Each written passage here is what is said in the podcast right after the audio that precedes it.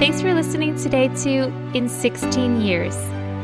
I'm Amy, and this is a podcast where I talk about what I've learned in 16 years of living with stage 4 endo, severe IBS, fibromyalgia, and interstitial cystitis. My name is Brittany, and I live with celiac disease, anxiety, and my own hormonal fun.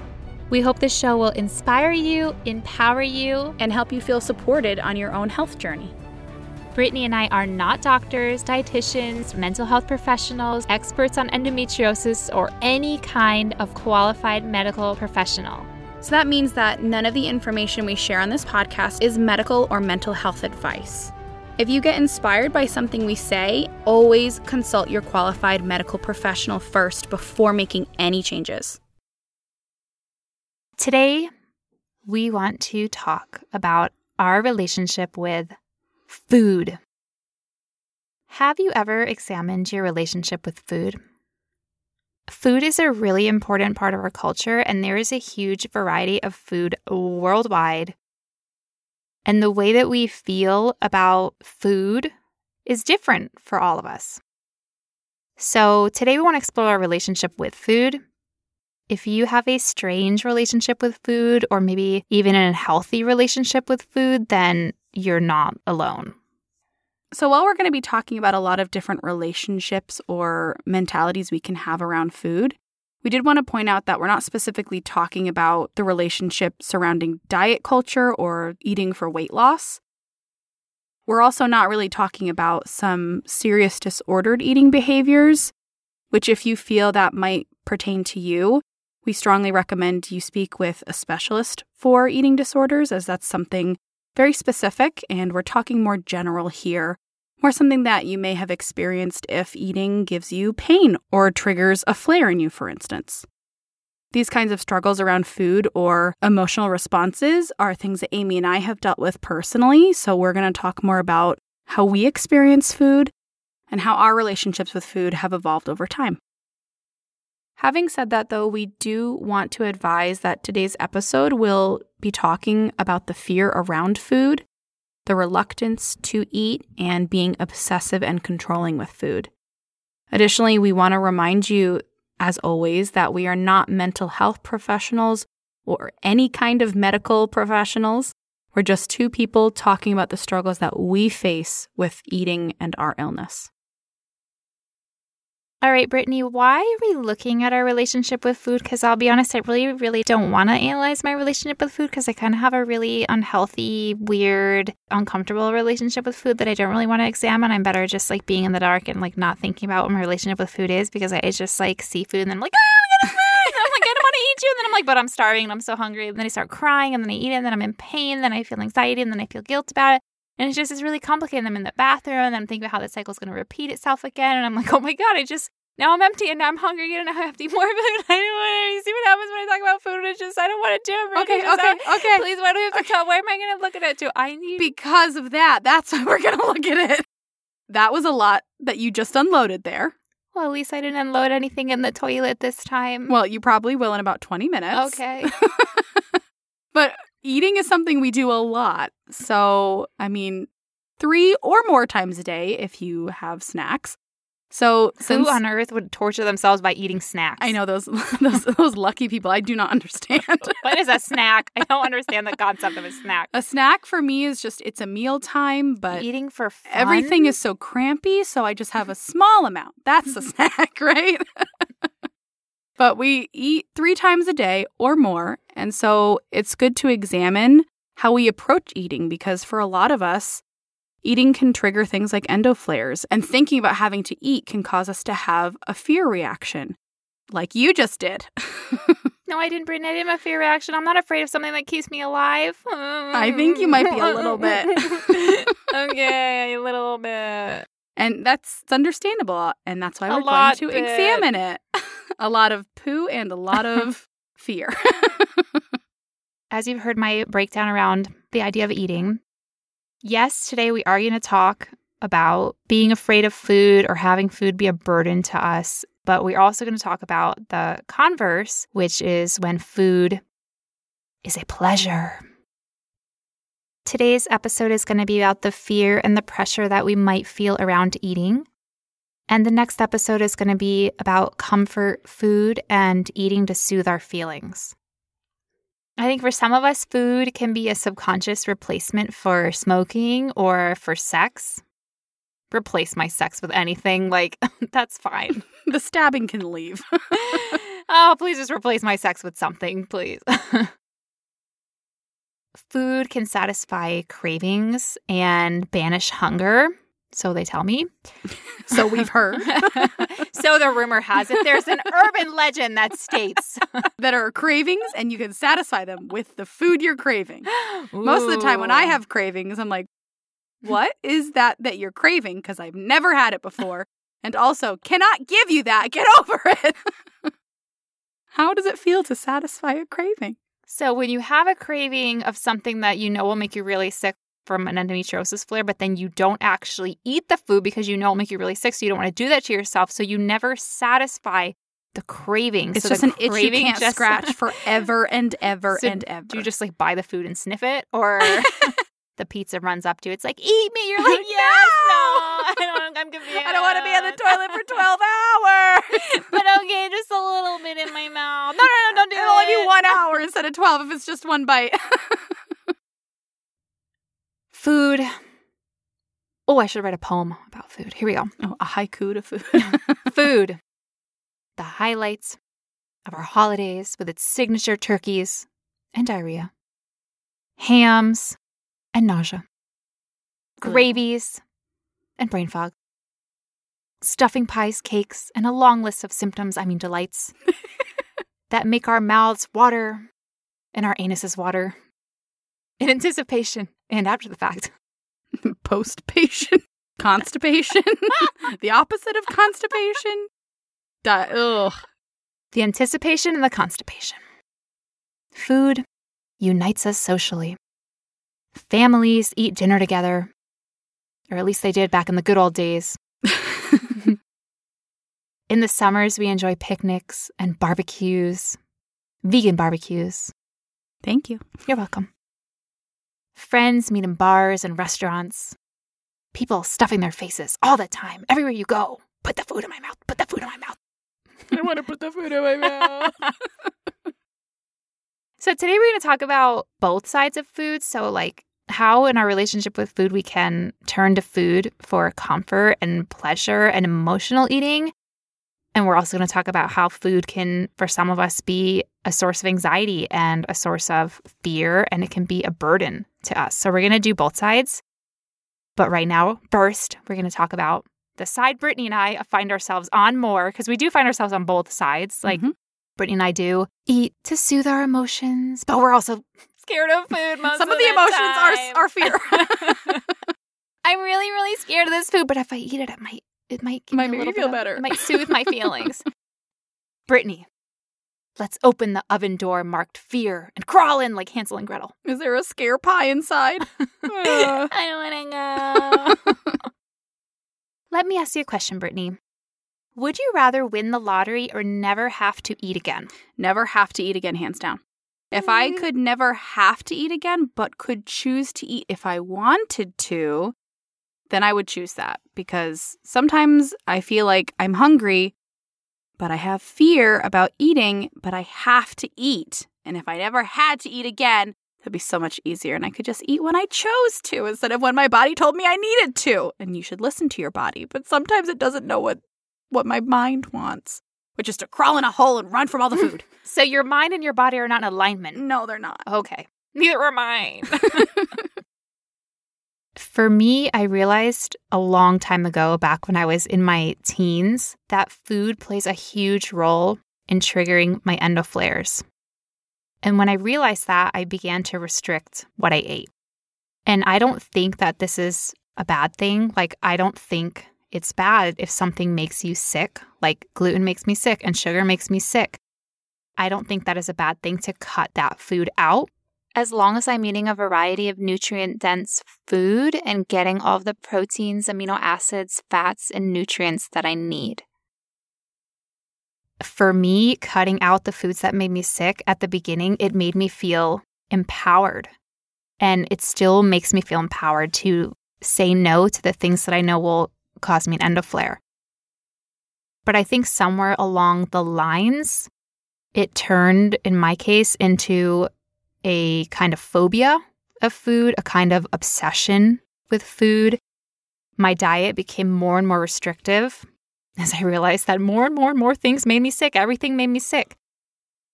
And so the scope of what I was eating became narrower and narrower, and I became more and more obsessed with controlling the food that I put in my body because it was a way that I was trying to control my endoflares and a way that I was trying to control a body that was really out of control with how I felt. So I understand that what I'm saying sounds quite intense. And I do think that in the past, I probably was struggling with a disordered thinking pattern around eating because I came to a point where I got so much anxiety around eating because I felt like everything made me sick. And because most things did make me sick, and I had this idea everything made me sick, then I didn't want to put anything in my body because I was so afraid of getting sick. And then most times I did get really sick when I ate. And knowing that I was going to have an endo flare and endo symptoms when I was eating something caused me to have a lot of anxiety and a fear response in anticipation to the pain that I knew I was probably going to have when I ate this meal. And so it just became this really like food became this source of real severe anxiety for me.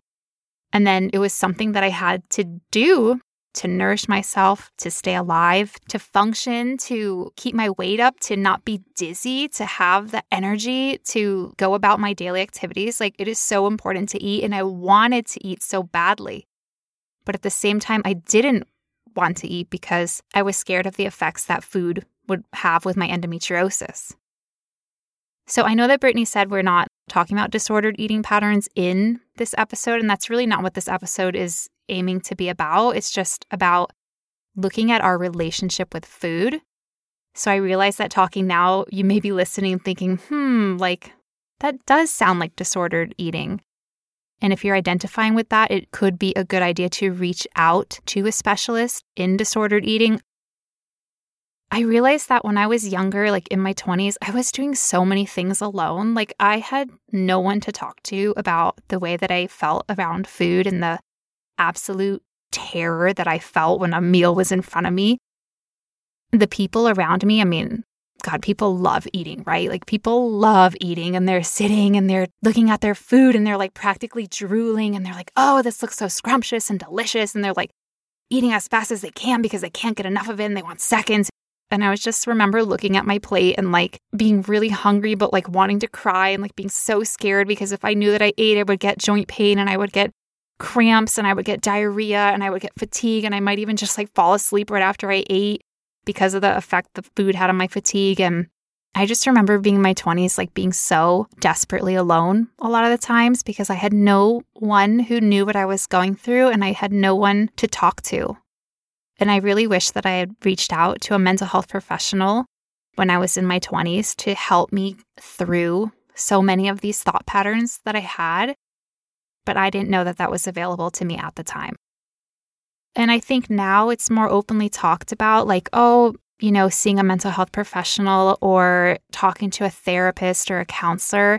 I feel like maybe 10, 15 years ago when I was in my 20s, these resources I don't think were as available. They weren't as talked about. I mean, Instagram didn't even exist back then. Like all these different platforms where people are talking about these kind of things, they they weren't there. And so I really wasn't aware that I could reach out to someone. And so if you're thinking that maybe you want to reach out to someone, I really encourage you to do so. Don't be scared. Sometimes speaking with a professional can help us see things from a perspective that we cannot see on our own.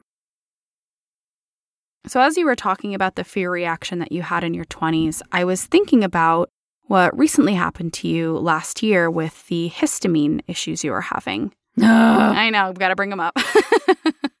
but when you were experiencing the peak of your histamine reaction, everything you ate was giving you a really full body effect racing heart, inability to breathe, hives, swelling, pain, flares, really scary things were happening as a result of everything that you ate. Migraines, insomnia, the list goes on.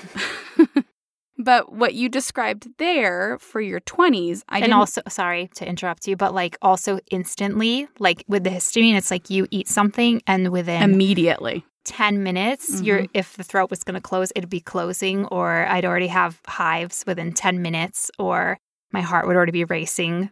You don't even Like, have right time to after I think about it. Yeah, it was, it just was so, the reactions were so intense and they were so quick after I ate. And it's really scary, those types of reactions that are a part of the anaphylactic system. Oh, They're very scary. what? You would call, no. Thinking that you might stop breathing, that's not That's scary. not scary at all. That's anaphylactic scary, shock isn't called shock for nothing. No. Having almost gone into anaphylactic shock, I can say that it's horrifying and terrifying. So I can understand how you may have had a same reaction to those triggers from eating as you did in your 20s, but you didn't. So when I watched you experience this histamine struggle, at first you were trying to navigate figuring out what was happening. And there was a little bit of fear around what's going to trigger my throat closing and what's not. But it wasn't to the extreme level of what you experienced and how you reacted in your 20s. So I wanted to talk a little bit about what changed and what what got you to not think the same way that you did in your 20s. So I want to know how you got to not being afraid before the histamine even happened. All right. So, what you're asking me is how did I lose my fear reaction to food? Yes. Okay. Well, inside of your brain, there's something, there's a part called the amygdala, and that is responsible for your fear response. So, what I did was I chopped that out. Oh, okay. That makes a lot of sense. So you just had a little bit of surgery, Yeah. took out your amygdala. I chopped out anything that would cause fear. So now when I watch scary movies, people are screaming around me. I'm like, I feel nothing. why are you? That's not scary at all. Like, that's humorous. That sounds like that's not a good idea. We're not going to chop out our amygdalas because that also keeps you safe when you're in a dangerous situation. You see a tiger charging at you, you're like, tiger, I don't have an amygdala. It doesn't scare me. yeah, that's a problem. okay, so since you did not cut out your amygdala, what did you actually do? So I think it, when in my 20s, it got to the worst part where I had a really hard time eating and the food would be in front of me and I would be hungry and I'd be looking at my food and I would feel one, repulsed by the food because I feel like when you know that something's going to make you sick, no matter how appetizing and delicious it actually is, you can just develop this response that it's like gross and This disgusting. aversion, yeah. Yeah, it does. It like sometimes I I remember like my boyfriend had made me pancakes, gluten free pancakes, which are pretty easy to go down, and I was just looking at them my plate like, what are these? These could be made of plastic. It didn't have any inkling to like eat the food, and I remember just trying to get really intentional about eating. So what I learned was to build an experience that was really nice around eating. So, like, let's say with those pancakes, I would sit down, I would put on soothing music. No, literally, like, I'd have like a romantic dinner with my pancakes, like me and my pancakes. Like, me and the cakes would just be sitting with candlelight. Baby cakes and you. oh, little baby kid. Then I shove him down. I'm like, Gonna eat you, baby cakes. You're in my tummy now. we're, we're together Mushy forever. cakes now. But I would put on like a nice candle and like soft lighting, or maybe I would sit outside on the balcony with the fresh air. But I would slow down my life. And when I went to eat, I would be with the food. I wouldn't be thinking about all the things I have to do. I wouldn't be trying to eat, walking to work, or like standing at the counter, like, hurry, hurry, I have to shove it down because I have to get somewhere else. I became very intentional and mindful about eating. I decided that since eating oftentimes, most times, made me not feel good, I wanted to eat what counted, right? Like I didn't want to waste my meals, waste my flares on eating a bag of Cheetos, for example. It's like, sure, maybe that's enjoyable for a few minutes, but in the end, I'm going to feel horrible. I'm not going to be nourished. It's not actually going to help my body. So when I ate, I ate things that I knew would be really satisfying to my body, that would actually give my body energy. And that helped because then I actually didn't have to eat as often as when you eat ultra processed foods. You're hungrier quicker. Well, yeah, that's why they're called empty calories. Like when you mm-hmm. eat a bag of chips, like sure, you feel full for like 30 minutes or one hour or something, but then you start to feel sick to your stomach. You maybe feel like a little bit nauseous. Your stomach kind of like drops. You're like, oh my God, I'm really hungry. Like you have to eat again soon after because you actually didn't get any nutrients in the food you filled your stomach, but you didn't feel there's nothing sustaining you. We need all the nutrients we can get in our limited, short, small meals. I tried to really stop looking at food as my enemy and instead to see it as my partner in feeling better, my partner in healing, my partner in nourishing myself. For years when I ate, I was concerned with the flare that food would bring. That was my biggest concern. Eating was all about how can I prevent a flare? But those aren't my thoughts anymore around eating. And now when I eat, I ask myself instead, what can I eat that will help me feel my best?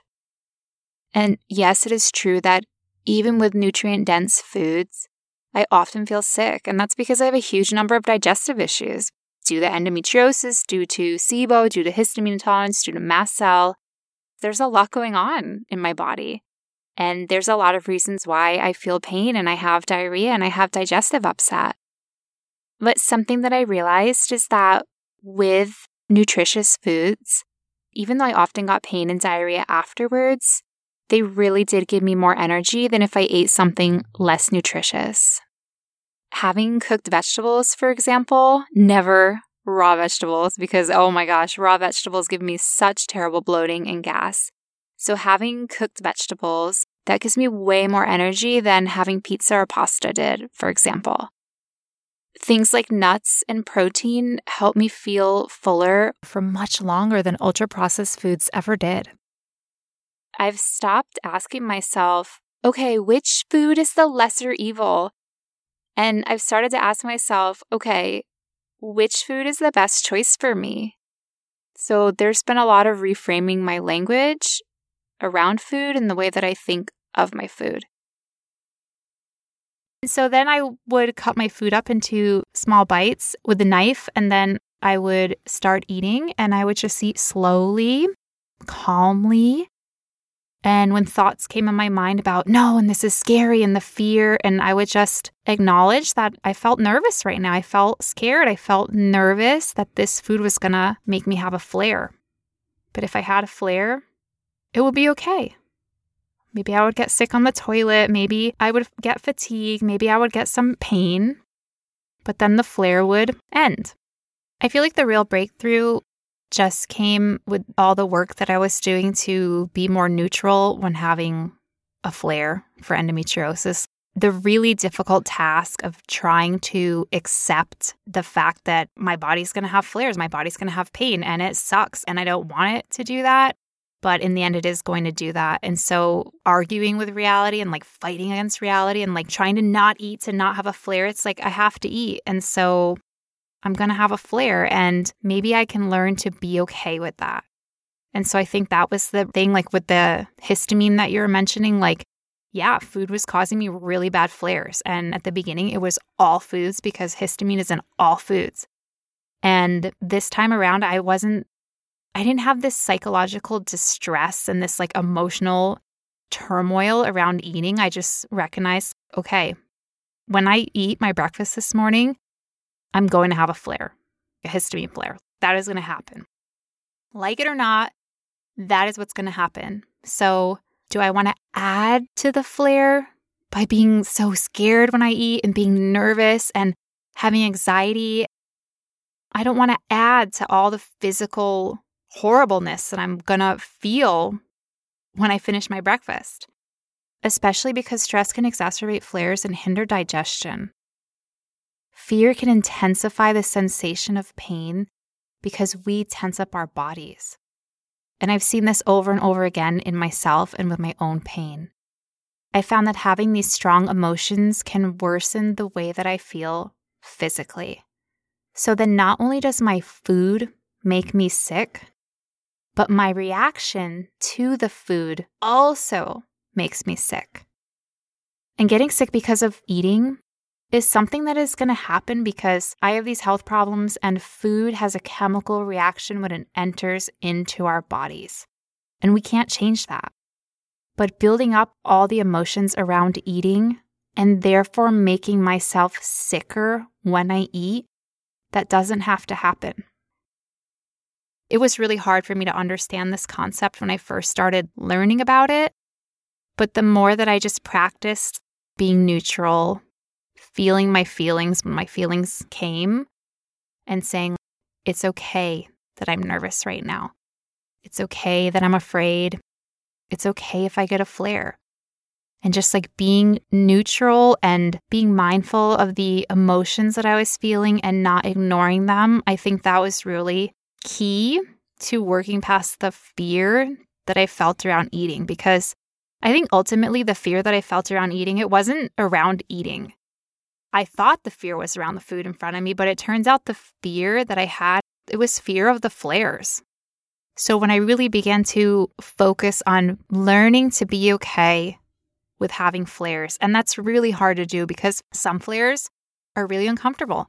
Some flares are downright unpleasant. Some flares will have you rushing to the toilet in the middle of your work meeting, for example. Some flares are embarrassing. Maybe you have urinary incontinence in front of your friends, for example.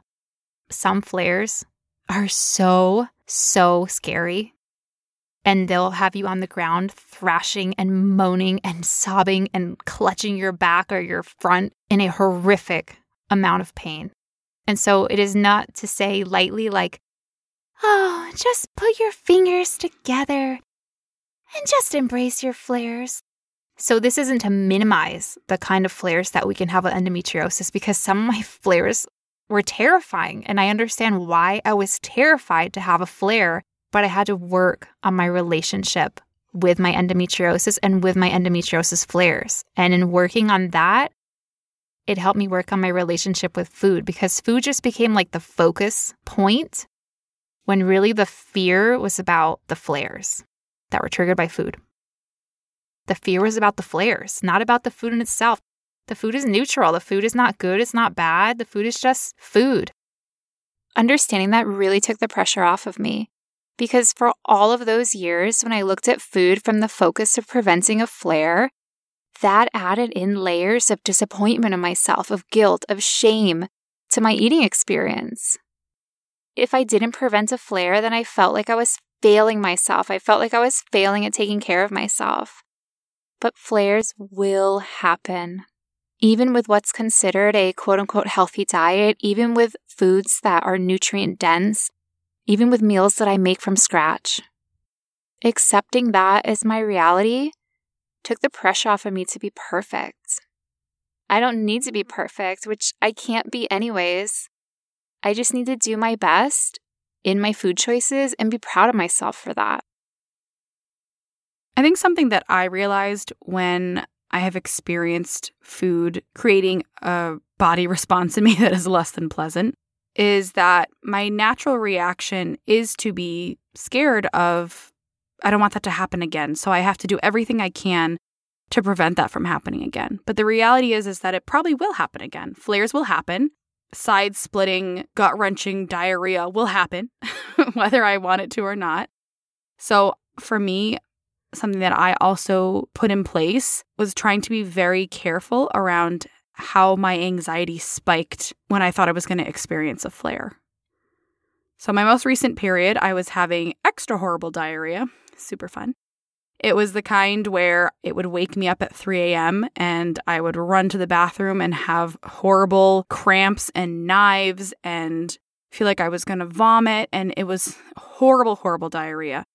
And so I tried to figure out is this a food? Like, what's happening to me? What's going on? No, it was just my period. Yay. But I was so scared and I didn't want to eat anything because I didn't want to have diarrhea. That was horrible, horrible diarrhea. But you have to eat. Like Amy said, you can't not eat, and it's not healthy to not eat. So I decided that I was going to eat, and I didn't know when it was going to cause me to have this crippling pain or when it wasn't. So I had to stop being worried about what it could or couldn't do to me. Because when I ate something and then got worried about, is it going to be this meal that made me have the crippling pain? If it did come that time, my anxiety would be so high that I would be so much worse through the whole experience because I would be nervous and my heart would be pounding and I would be sweaty and dizzy and scared. And with that fear came a body reaction that made the experience and the actual diarrhea itself so much worse. because our bodies react to the stress we feel, our bodies react to the anxiety we feel. They call it a placebo effect for a reason because it actually does something to us on a mental and biological level to anticipate something that's happening or think that something we've taken has an effect on our body. So I had to slowly work towards the neutrality and saying, this may make me sick, this may not. We'll find out when we get there. and when we get there, then we'll deal with it. And I found that while the pain was still extreme, I was able to approach it with more of the neutrality just this will pass, it will be over, it will be okay. And without the heightened anxiety, I recovered a lot faster, which was really nice. And I also didn't feel so much fear around when it actually happened in the moment because I wasn't anticipating it, I wasn't leading up to it, my body wasn't experiencing stress. So overall, it made it feel better, even though it still happened. When we're experiencing physical pain, like with a flare, migraines or dizziness or fatigue or crippling diarrhea or gut wrenching pain, all of those things can elicit a psychological response in us. So, while we also have to deal with the physical, we too have to remember the psychological component. And if we ignore the psychological component, passing thoughts can turn into thought patterns. And saying, oh, that scares me can turn into, I'm scared of all food. So these things can evolve because we have to address the thoughts that pass into our mind to prevent them from becoming how we think and prevent them from causing more psychological distress in us. So for me, I do a lot of self talk because I do suffer from anxiety disorder. So a lot of times I'm telling myself, this is not how it really is right now. You're just experiencing nervousness, you're just experiencing anxiety. This is the situation that's really happening. Here's the reality. And I have to tell myself a lot of things. I have to talk to myself because I have to acknowledge the thoughts that I'm actually experiencing and deal with them. Otherwise, they can turn into fears around food, fears around certain locations, fears around events like holidays or birthdays. Having that anxiety around those things can make the physical experience so much worse. So while we of course, have to deal with the physical and deal with treatment options and figuring out what to do with endometriosis itself, we can't ignore the psychological effects that such a debilitating disease can have on us. So it's both sides.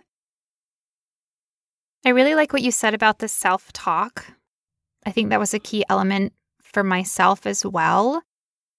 If we're able to become more aware of the thought patterns that we have around food, when I would get in front of a plate of food, I would be thinking, this is going to make me sick. This is going to make me sick. Oh my God, this is going to make me sick. I don't want to eat this.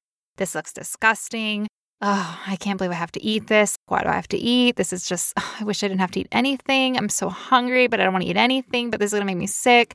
And it was just became this overwhelming mess of ruminating thoughts. It was just all about basically the doom that I was going to suffer if I ate the plate of food in front of me. And okay, let's face it, probably I was going to endure some kind of impending doom from eating that because I have endometriosis. And at the time my 20s, it was triggered by so many foods. But learning to change the narrative around food and to say, wow, this food, it looks so nourishing. I'm excited to put it into my body. I'm excited to get energy from it. This food is keeping me alive. This food looks so tasty. I'm excited to eat this. I'm grateful to have this meal in front of me when so many are going hungry. Also, getting more in touch with where my food came from. If you've ever just had a little plants garden, like a little herb garden, or had some basil in a pot or some lemongrass, or gone out and see where your food comes from, like it's really fascinating you plant seeds, and then the sun and the water makes these seeds into a plant that nourishes you. So, really, when you eat plants, you're kind of eating sunlight. That's why I love veggies. Sunshine in my mouth. I just try to get more of a connection with my food and just realize food is good. That's why we need it to live. Thank you, delicious, wonderful food, for keeping my body going and building all the new cells and giving me energy and keeping me strong. And also getting in touch with preparing my food, cooking my food, when I would slice a tomato and I would look at the tomato and be like, oh, this tomato is so firm and yet slices so easily and it's so red and it's so juicy. Oh, Beautiful tomato. I want to go for long walks on the beach with this tomato. The first thing that got me trying to love food more was herbs. I know you mentioned an herb garden, but I love herbs and I'm Italian and we use a lot of herbs. and learning to be really excited about adding an herb to something, the smell of basil, the crunch of lemongrass, or how green and vibrant cilantro is. That was so exciting and was such a strong smell reaction that at first I was really had an aversion to because herbs smell quite strongly. But I grew to love the smell and I grew to be excited to put them she on started everything. rubbing herbs all over her body. She'd go The to smell, work. I smell like basil. like, why does Brittany smell like lemongrass? You'd kind of lift your armpit up. They'd be like, oh, is that rosemary? yes, it is. well, now herbal smells are actually my favorite. Like out of anything, when I pick a scent, it's always herbal. So I actually kind of grew a love for it. And going and adding herbs to something became this small little special thing that I could do to get me excited for food. And it didn't happen at first. Like this positive self talk around, oh, I'm so excited to eat or I can't wait to eat. You're going to be lying to yourself at the beginning, and that's okay. oh, for sure. Like I'd be sitting there looking at the block of pancakes, look like a piece of cement. It's like concrete Yeah. cakes. Your mouth is dry as chalk. You're just like looking at it, like, okay, I have I to can't believe I have to you. eat that. And then you start the lies, like, oh, you look so delicious. And then you'd be chewing. You'd be like, mmm, this is yummy. Chew, chew, chew. Okay, count to 20. One, two. This is yummy. This is yummy. This is yummy. Swallow. That the next bite. At first, you're lying to yourself because you don't feel like it's yummy. You don't feel like it's good. You feel like it's hard. But over time, those, you convince yourself. yeah, those thoughts become patterns because that just food, the same way you convinced yourself you were afraid of food. Exactly. None of us were born afraid of food, right? Mm-mm. Like we didn't come out of my I'm born, yeah, and you come out of the my fear is womb. food. they're like, here, drink this breast milk. You're like, oh No. God, don't ever make me put any food in my mouth. Food is so scary and disgusting. It's gonna make me sick. No, you're just like, ooh, I want to try everything. I want to put all the food in my mouth once. It's broccoli or peas. Like, don't give me that until I'm at least 20 because I'm not gonna have any Not gonna like appreciation that. for that taste. Well, we may have been born with endometriosis. We were not born with a fear of food. so, yeah, those thoughts became thought patterns. And the positive thoughts can also become thought patterns. And that food will become delicious. You will become excited to eat it and to cook it. But and to at spend first, time with it and to go on romantic getaways with, with it. it. and go to the movies with it. You and your basil plants at the oh, I movies. love my basil. and they're plant. like, um, that basil plant's kind of big. We're gonna have to charge you the child's that's a basil bush at this point. That's a basil boy. Um, I'm sorry, no, this is His name's Basil. Leave him alone. you start to condition yourself to love food, and then you find yourself eating like rubber bands and Oh, like wow. small pennies. now we've gone too far. Reel it back in. Knickknacks, and you're like, God, this self-talk conditioning really works. I Like, gotta reel it back this in a is so bit. nourishing. Eat a rubber band. Ooh. This copper penny so tasty. God, this book is so good. I could just eat a page from it, and I will. Please don't do that. I don't think do that. You don't need to go that far. Your positive self talk stops at edible food. But yeah, it just becomes a pattern. And over time, you really will come to believe it because it is true. It is true that food is nourishing for you. It is true that we need food to live. But food doesn't just serve the purpose of living, it can also taste good. It can also be exciting. It can also be something to look forward to. So, creating these rituals around it, creating more positive self talk around it, can help us to move from the fear into the neutral or even the good place. Something else that may help our fear around food is loosening up our restrictions on food. Wait, wait, wait, wait. That sounds entirely counterproductive. Please explain. Well, hear me out, Brittany. Gosh, okay, okay, okay. You're always so doubtful of everything that I say. You've sown a seed of doubt in me. Sounds so contrary. Don't you trust me by now? Yes, I do. Okay, Brittany, I understand the reason why many of us fear food is because it makes us so sick. So when we deliberately eat something that makes us feel sick, it seems like a terrible idea, right? Yes. Yes and mm, no. What? Okay, now I'm really confused. All right, so let's say that there's a food that we love, that we absolutely love, and we know that it makes us sick. For example, I love green tea. So I mentioned before I lived in Japan. I lived in Japan for four years and I drank green tea all the time when I lived in Japan. I drank sencha and matcha and bancha and hojicha and konacha. Jeez, how many chas did you drink? Brittany, the suffix cha means tea.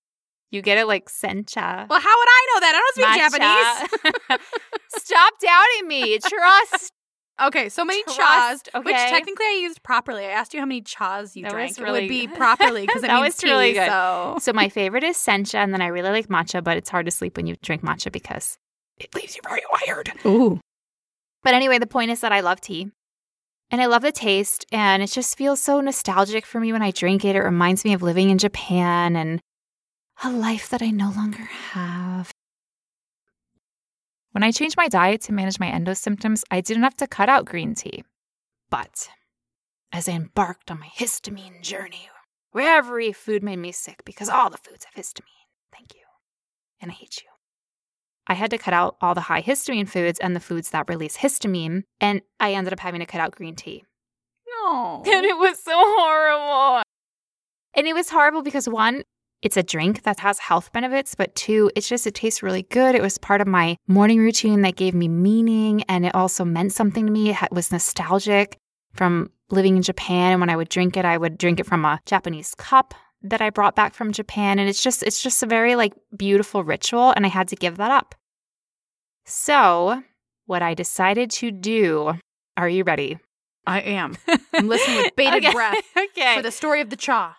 So I would make a cup of sencha, a cup of green tea, and then I would have three sips Wow. that I drank so slowly. living on the edge. and I would hold the cup with both hands and I would slowly bring it to my mouth and it was still hot. And I would just feel it on my lips and I would have, no joke, just three sips because if I had more, then the histamine would react, then I might have anaphylaxis and then, you know, I could die. So yeah, not worth it in that. yeah, it was not worth it. But I also really just didn't want to exclude it from my diet. So I just went down to having it in moderation. And I think often we hear about, yes, it's fine to have a piece of cake or a cookie in moderation. And moderation can be different for different people. Like maybe for a person that doesn't have chronic health problems, having cookies in moderation is having a cookie twice a week. But maybe for us, if we know that having a cookie gives us a flare, maybe we only have half of a cookie every two weeks, or we have a bite of a cookie once a week, or one cookie per month. So I think there are ways that we can continue to enjoy the foods that we love. Maybe not all of the foods. Maybe we have to pick and choose our battles. Like, I also really love tomatoes, but I decided to cut them out because they're really high in histamine and they didn't give me the same enjoyment that having my three sips of green tea gave. So I had to pick and choose the food battles. Food wars. Yeah. It's like a food fight, but more violent if you get anaphylaxis. my point is that sometimes we can get really obsessive about food. And I felt really obsessive about my tea. I was thinking about the tea, about how I wanted to drink the tea. I was feeling sad in the mornings. I was like, you know what? I don't want to feel deprived. And so I can have my green tea in moderation, moderation to the 10th power, the super moderation of three sips of green tea what I really like about what you just said is the that i- I just said it. Yes, that you just said it. But the idea that eating should be mindfully done and the practicing mindfulness when you're eating. And I know that I do this with one of my favorite foods, which is ice cream. But ice cream and I don't get along. We're not friends. So I made a deal with ice cream that if I have one bite of ice cream, then we're okay. We're frenemies and it's going to be okay. So when I have my one bite of ice cream, it's a very slow one bite and I make sure I observe it and I smell it. Yes, I sniff the ice cream. You just have a spoon of ice cream, you just sip. it melts before I can get it Well, in my mouth. It needs to be a little bit melted, right? You can't just put it right in from the It's freezer because it's too cold, Yes. right? So then you're just kind of when it's wasting n- your just one bite. softened just enough. You're just holding the spoon, staring at it, waiting the stares back. three minutes. You use your pinky, you poke like two little eye holes and a smiley. You're like, you're going down me." the hatch soon, baby. It's like, don't eat me. It's like you've been watching me eat my ice cream. So yeah, that's what I do. And then I really like savor that bite. I taste every single tiny molecule of that ice cream. And that's kind of what I do in order to not have ice cream affect me negatively. And my husband laughs at me because he says things like, Oh, your ice cream's still in there. It's going to last until the apocalypse. Well, during the apocalypse, I'll have ice cream. Nobody what else will. will. You, what will you have? You'll just have zombies chasing you, okay? But I'll be eating ice cream while zombies chase me. My ice cream will last till the end of time. So I don't care. I will have it forever.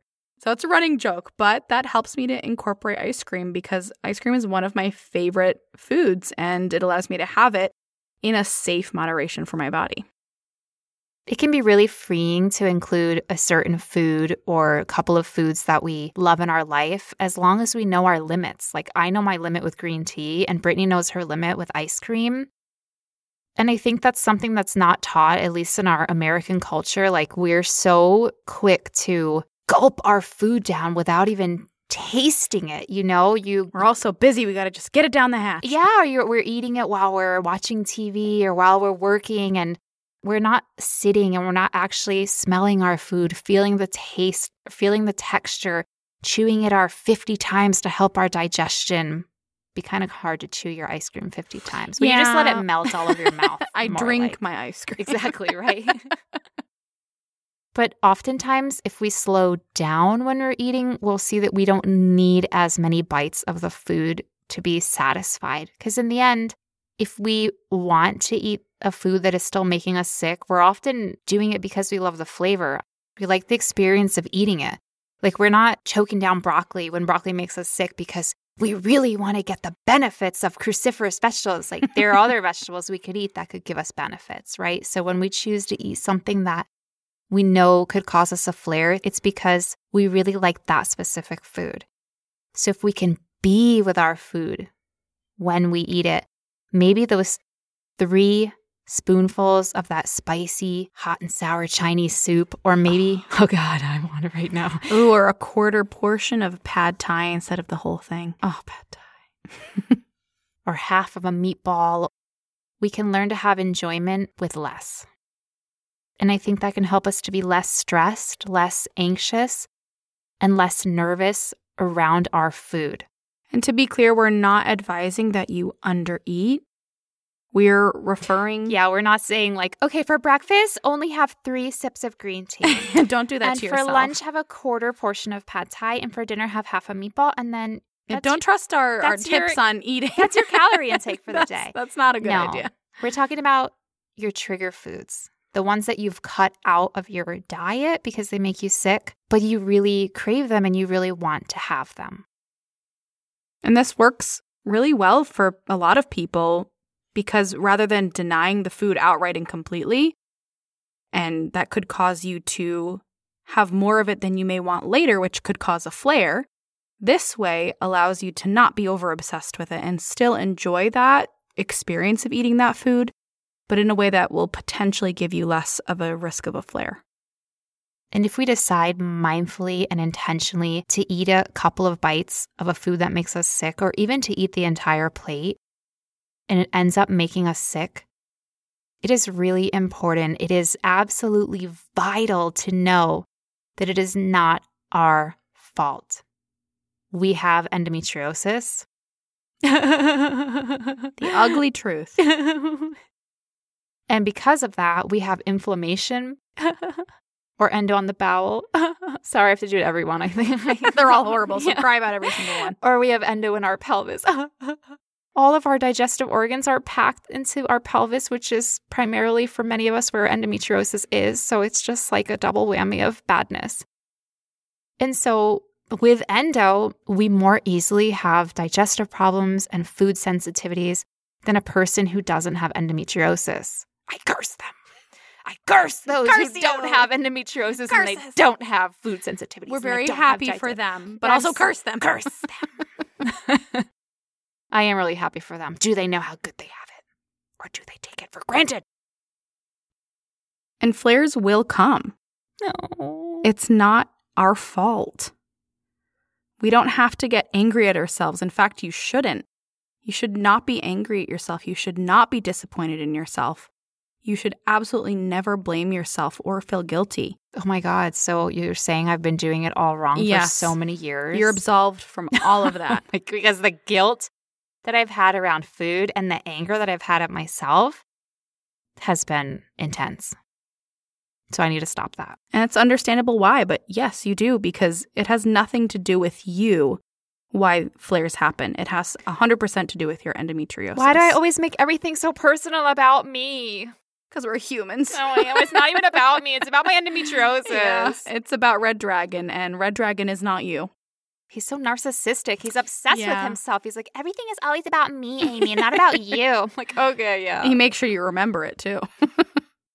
One of the best ways to start absolving yourself of all of that burden of guilt or blame or anger is to change your self talk and check when you're judging yourself. Ooh, Check if you have some self loathing going on. I do.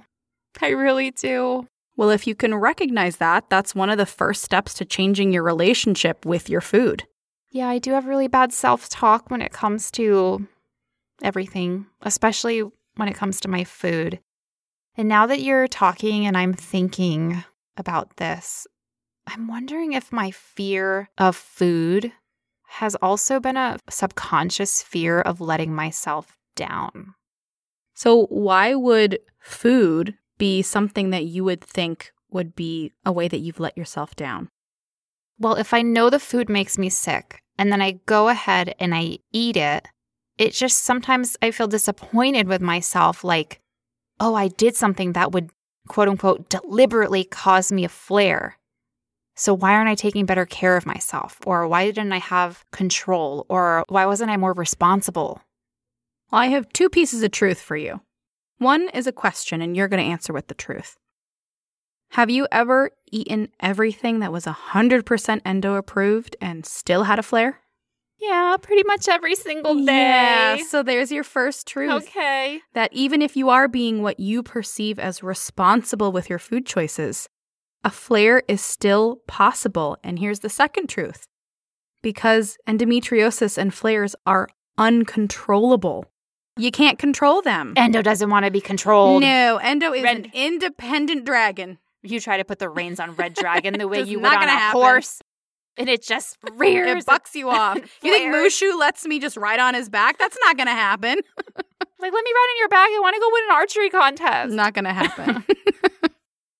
Well, I've really been learning that recently that there is a fine line between watching what I eat in order to take care of myself and to have the best health that I can. And then on the opposite side of the line is putting an extreme amount of pressure on myself to control my flares. I think it's healthy to take responsibility for my health and to watch what I eat. It's good for my endo. It's good for my overall health. It's a good way to be responsible to my body and to my illness. But it's not healthy to blame myself for my illness when I get a flare, when I eat. Be it that I ate something quote unquote endo approved, like I ate a salad that was healthy for my body and supposedly anti inflammatory and supposedly not my trigger, or be it that I ate a jelly filled powdered donut. But no matter what I eat, I have endometriosis, and that's not my fault. And I don't have to be perfect at my diet. It's not healthy to be obsessive. It's not healthy to put pressure on myself to be perfect because I can't be perfect. I mean, I'm pretty close to perfect. but it's physically impossible. no matter how hard you try, Amy. What it is healthy to do is to eat mindfully.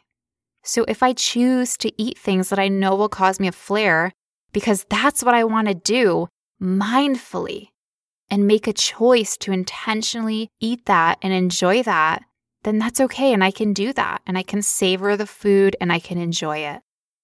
But if I get a flare afterward, it's not healthy to blame myself for having gotten a flare. I want to talk for a minute about feeling deprived around food. So, as we all know, food tastes good, and food is pleasure, and food is celebration, and food is enjoyable. And that's why giving up certain foods can be so hard. And we're going to talk about that more in part two, which is going to air in the next episode. But for now, I just want to say that oftentimes when we cut out our trigger foods, we feel deprived, we feel restricted and sad. And that often leads to negative feelings, to anger, to frustration around food. But something that is really helpful is looking for what we can add back in. I can say to myself, okay, I cut out sugar and gluten and dairy and all grains and a lot more, but I can add back in gluten free pancakes that I make from scratch using almond flour. And they taste just as delicious and they're better for me. I can look for new tastes via spices. Like I learned how to make an Indian dish that was baked apples to replace an apple pie dish from my mom that I really loved. And it was basically baking apples in the oven with Indian spices instead of sugar. And it was incredible. Like the taste is incredible. It's like, wow, it became instantly my new favorite dish. And I never would have found it if I hadn't been experimenting with new flavors because of the old flavors that I had to let go of. I've learned to make my own ice cream with mango and coconut cream. Finding substitutions and new flavors has opened up a whole new world for me to eat nutrient dense food that gives me energy, that is delicious, and less likely to give me a flare than what I was eating previously. But alas, I was doing really, really well on my food journey when I got diagnosed with mast cell activation syndrome last year and histamine intolerance, which basically crumbled my world. And I've talked about that before. But suddenly, once more, every single food, and I do mean every single food, just the process of eating, gave me a reaction. And last year, I was in a continuous reaction for over a year which I have crawled my way back from, which has been really, really difficult. And so I've had to cut out nuts and coconut and Indian spices and so many of the foods that I've grown to love, foods that I found after I cut out other foods 14 years ago when I switched my diet to eat better for me for endo. And so now with the reductions because of the histamine and the mast cell, to be honest, what I can eat has reduced considerably. And I am working towards getting back in some of the high histamine foods. I want to get some of those, well, as many of those foods back as I can, but the process is slow. And, you know, I went through the feelings again the feelings of deprivation, the feelings of anger, feelings that I went through that I worked through, that I processed through when I first changed my diet 14 years ago. And I spent several years, probably a decade, processing through those feelings and coming to a place of peace and acceptance with my diet. And then last year, I was just thrown back into the anger and frustration and deprivation and restriction and limitations. And it was really, really hard. It was really hard. So if you're going through that first, just please know that Brittany and I have been there and we understand. And it is so so hard. And so you're not alone in the way that you feel, and the way that you feel is perfectly normal and natural and valid feelings when we change our diets. These are very natural feelings to have. So, something that I've really been working on over the past year is adding in activities that bring me pleasure. Many of us find pleasure in food food tastes good. We have foods that we love. We have foods that comfort us. And we're going to talk about that more in the second half of this episode next week. But at this point, with the mast cell activation syndrome, I honestly, I just want to eat to be nourished. And if it's tasty, that's great. But at this point, I feel like I don't have to love my food. I just have to eat and I want to have a positive experience, not a negative one, not dreading eating, not disliking eating, but I also don't have to be like, oh, this is the best food ever and look forward to my food. I just want to calmly and mindfully eat and nourish myself and then go on with my day. I just want eating to be another thing I do in my day, just the way I brush my teeth and I make my bed and I poop and I eat. That's what I want eating to be for me at this point. So I'm working on adding in activities that provide me with joy. So, for example, this year, I published my book, Small plug here. But this is a true story. That's why I bring it up. I published my book called Finding Peace with a Devastating Disease. It's available on Amazon. The link is in my website and also my Instagram bio. And so the day that my book was published and I announced it on Instagram, I really, really wanted to celebrate. I felt really happy. I was elated. My book published. I really, really wanted to celebrate. And the way I wanted to celebrate was I really wanted to drink champagne and eat some decadent chocolate cake with raspberries. Now, if I did that, I would probably have anaphylaxis, no joke, because of the mast cell issues. And I would have insomnia and my heart would race for 24 hours and I would probably get really dizzy and I would break out in hives on my face near my eyes. Yes, that's where I get my hives. It's fascinating and horrifying and definitely not enjoyable. So, since none of that sounded really fun to me, and it was supposed to be a day of celebrating, not a day of injecting myself with an EpiPen and then have my boyfriend drive me to the hospital, I passed up my celebration with my champagne and decadent chocolate cake and raspberries. And I'll be honest, for a minute, I felt sad and sorry for myself and sad that I just couldn't have a small celebration with food with my partner after achieving something that I've been working towards for two years and finally getting my book published. And so I said to myself, okay, it's okay. It's okay that you feel sad. These mast cell problems, they suck really bad. Endometriosis sucks really bad. SIBO sucks really bad. It sucks. It's horrible. It's terrible, honestly. But today is a happy day. Today is a wonderful day. It's a happy day because you published your book. And by the way, I was in a terrible flare that day because excitement is also a huge trigger for mast cell. So I was really excited about announcing my book on Instagram and it was in a huge reactive flare. So that was also really fun. Not really. But I asked myself, what can I do to feel happy today and to celebrate? And my boyfriend and I talked about it and we decided to go for a bike ride around our neighborhood. So we just pedaled around. And every time we saw someone outside walking the sidewalk, we screamed, I'm a published author. And he screamed, She's a published author.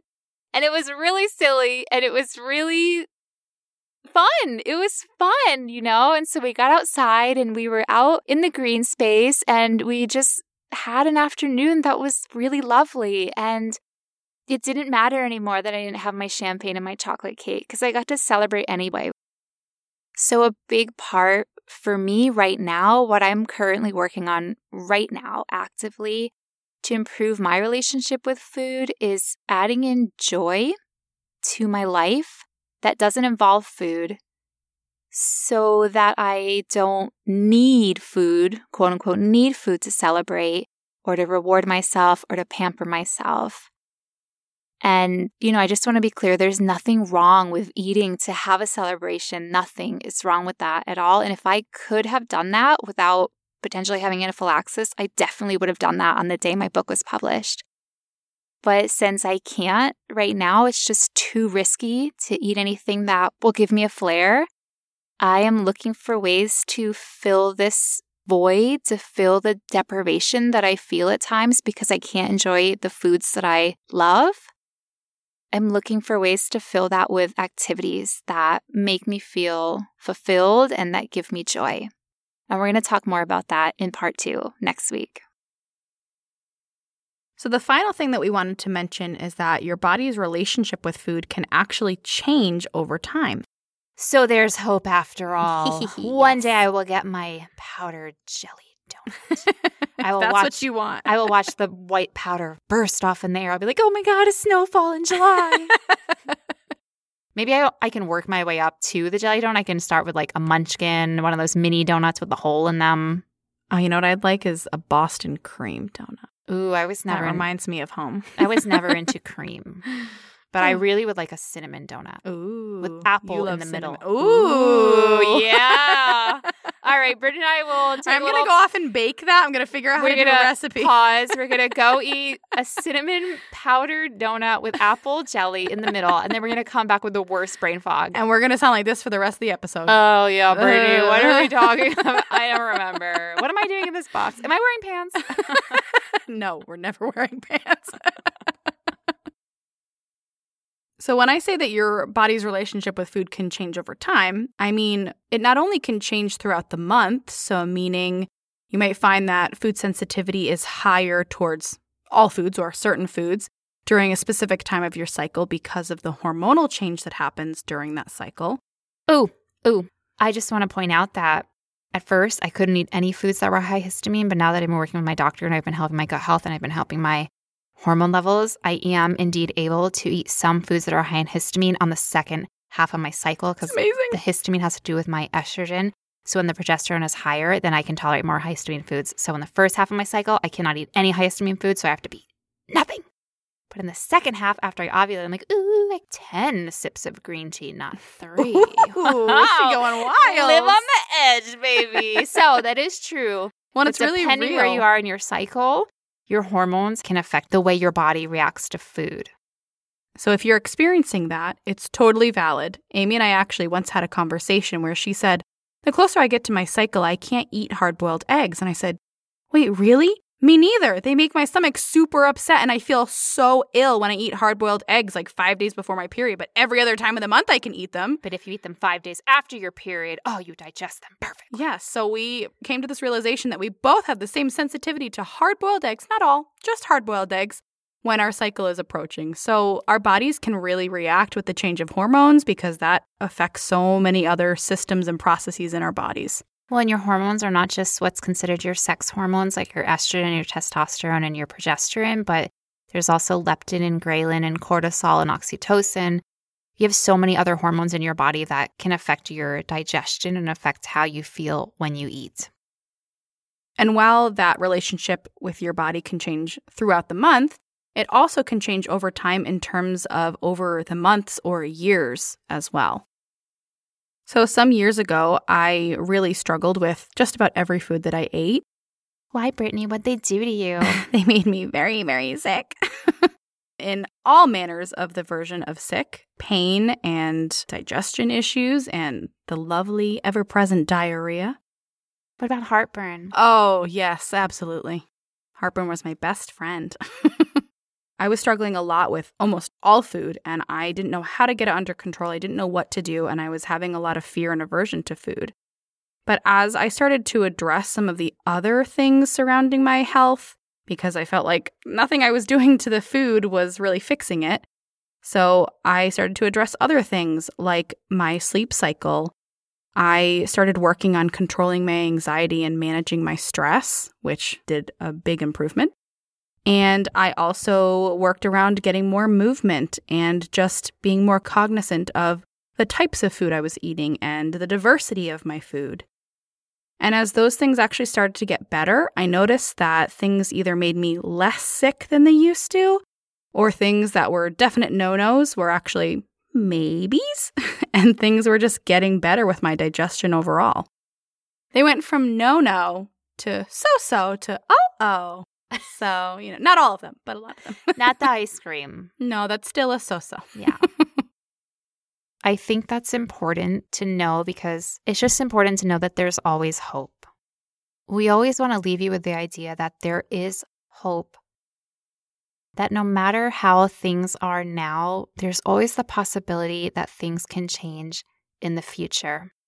And if we're taking steps and we're working on addressing our full body health, then we can see huge changes. And it might not be for six months or two years. At some point down the road, we can look back and we can see that we feel a lot better than we did, or we can tolerate more foods than we did. Or we can now have a bite of this food that before we couldn't even have one bite of, but now we can have this bite and one bite no longer gives us full body pain fatigue like it used to, for example. I know personally, I want to get back Chinese food. One day, you and I will unite Chinese food. Right now, it's a no no. Waiting for your cumin lamb. It continues to be a no no, as Brittany said, but one day it will become a so so. I don't think it'll ever be an oh oh. But that's okay. It doesn't have to be. I think that, you know, there's certain food you're never gonna, there's just things you're never gonna get back. Some foods will be triggers forever, but maybe not all foods will be triggers forever. I will catch you, Chinese Chinese food, I will get my one Amy's bite. coming for you. my one bite of cumin lamb, my one bite of spicy noodles, my one bite Mm. of sauteed eggplant with hot and sour sauce. I will get you. so, Brittany, we've talked about a lot here and a lot of foods that We now want to go eat. exactly. I don't know if this episode was really good for trying to. we should go back to the beginning and, and put a warning. Please listen to episode on a full stomach and not right before you go to the grocery store. Listening to this episode in the car on your way to the grocery store May cause hunger Yeah, and may- unsolicited purchases. may result in you purchasing things that later give you endo flares. But if that happens, don't feel guilty. it's not your fault. Don't judge yourself. Blame the dragon. So, Brittany, give us the summary, okay? If we are scared of food, why should we examine our relationship with food? If you feel fear surrounding food, it's important to examine that because food is integral to our lives. We can't live without nourishing our bodies. That's what sustains us, that's what gives us life. But feeling fear around food is a horrible thing to experience. It's horrible to experience fear every time you look at the plate in front of you, fear when you think about the fact that you feel hunger inside of you. That's a horrible thing to experience. And that's not something that we would want anybody to have to deal with. I would say that I did feel pretty miserable in my 20s most of the time. And I was really hungry a lot. I bet. You put off eating as long as possible, and then you'd be super hungry. I think that's why it's important to examine your relationship with food if you feel fear around it, because food is something we have to do three times a day, every single day of our lives. And wouldn't it just be better to experience the flares with neutrality rather than with intense fear? Better to eat a meal with neutrality rather than the intense anxiety? Well, better to welcome the idea of having a meal and to stop thinking about it as something that I have to do, but it rather is something that I want to do. Yes, and that doesn't mean that it's going to make the effects any more fun or the flare any less intense, but that does mean that it can be easier to deal with physically and emotionally if you've approached it mindfully and understanding that food is essential, food is good, food is great for us. It will just help the experience to be less taxing emotionally and physically. Changing my relationship with food so that the relationship was less complicated and my experience when eating food was more enjoyable was one of the biggest gifts that I've ever given myself. It took away that burden on me, that that heavy feeling of being chained to something 3 times a day that I absolutely hated and that I felt terror towards. It took time to work through my fear. I didn't just open my fridge one morning and look at the food and proclaim, Oh, I'm not scared of you anymore. Wow, if that worked, that would be really amazing. Like walking into a bank and saying, I have all your money. Oh, no, no. Um, there, I think you might be arrested. yeah, I don't think that'd be a good robbery. idea. But if you saw a spider and you were like, I'm not scared of you anymore. And it just worked, that would be amazing. And then it was like, okay, cool, thanks. I'll just I'll pay rent and I'll stay in the corner. okay. I'll just walk out the open window. but we want to leave you with the fact that it was possible for me to change my relationship with food. And it is possible that things can be different, whether that be with food or whether that be in any aspect of your life. There is always that possibility and that hope that things can be different. And it might take time. Well, it probably will definitely take time and it will probably take perseverance. And it might take practices like meditating or journaling or talking to a counselor. But our relationship with food is one that can change, just like any relationship that we have with anything. So, we want to thank you so much for listening to this episode. We hope that you found it relatable. We hope we didn't make you too hungry Because we're hungry. or feel deprived. And we talked about Chinese food, donuts, cookies, pad thai, Mexican food. We didn't mention that, but we should have. Hello. Oh. Italian food, French Oh. food, Japanese food. sushi. I was just about to say sushi, all the different types of My bite of ice cream. Ooh. peanut butter, mm. Reese's peanut butter cups. Oh, God. I cannot eat any I'm of you so anymore. and it's okay. now. No, Brittany. I have nothing of that in this house except for my ice cream that I've had for four months. Mint chocolate chip. Brittany and I are going to go lick We're a gonna lick a spoonful of ice cream. okay, so we need to end this. but thank you so much for listening. We want to remind you that on our website, we have our resources tab. So if you go to our website in 16years.com, you can find all the different resources that we use to make these episodes, as well as resources on endometriosis. We are on Instagram. We are at in 16 years of endo. And we really hope that you'll connect with us. You'll reach out to us. You'll let us know what your green tea is or your spoonful of ice cream. So we can read it and go, oh, that looks so Sounds so yummy, and I really want to think about it and get it too. Maybe I'm gonna make that my new spoonful. Ooh, green tea ice cream. oh Yeah, I miss that. Do they sell that here? Probably. Yeah, probably somewhere. I've seen green tea mochi. Ooh. Mm-hmm. Mm. Oh, God okay, we're off to the store. We need to go. All right. Bye, everyone. See you later. Bye.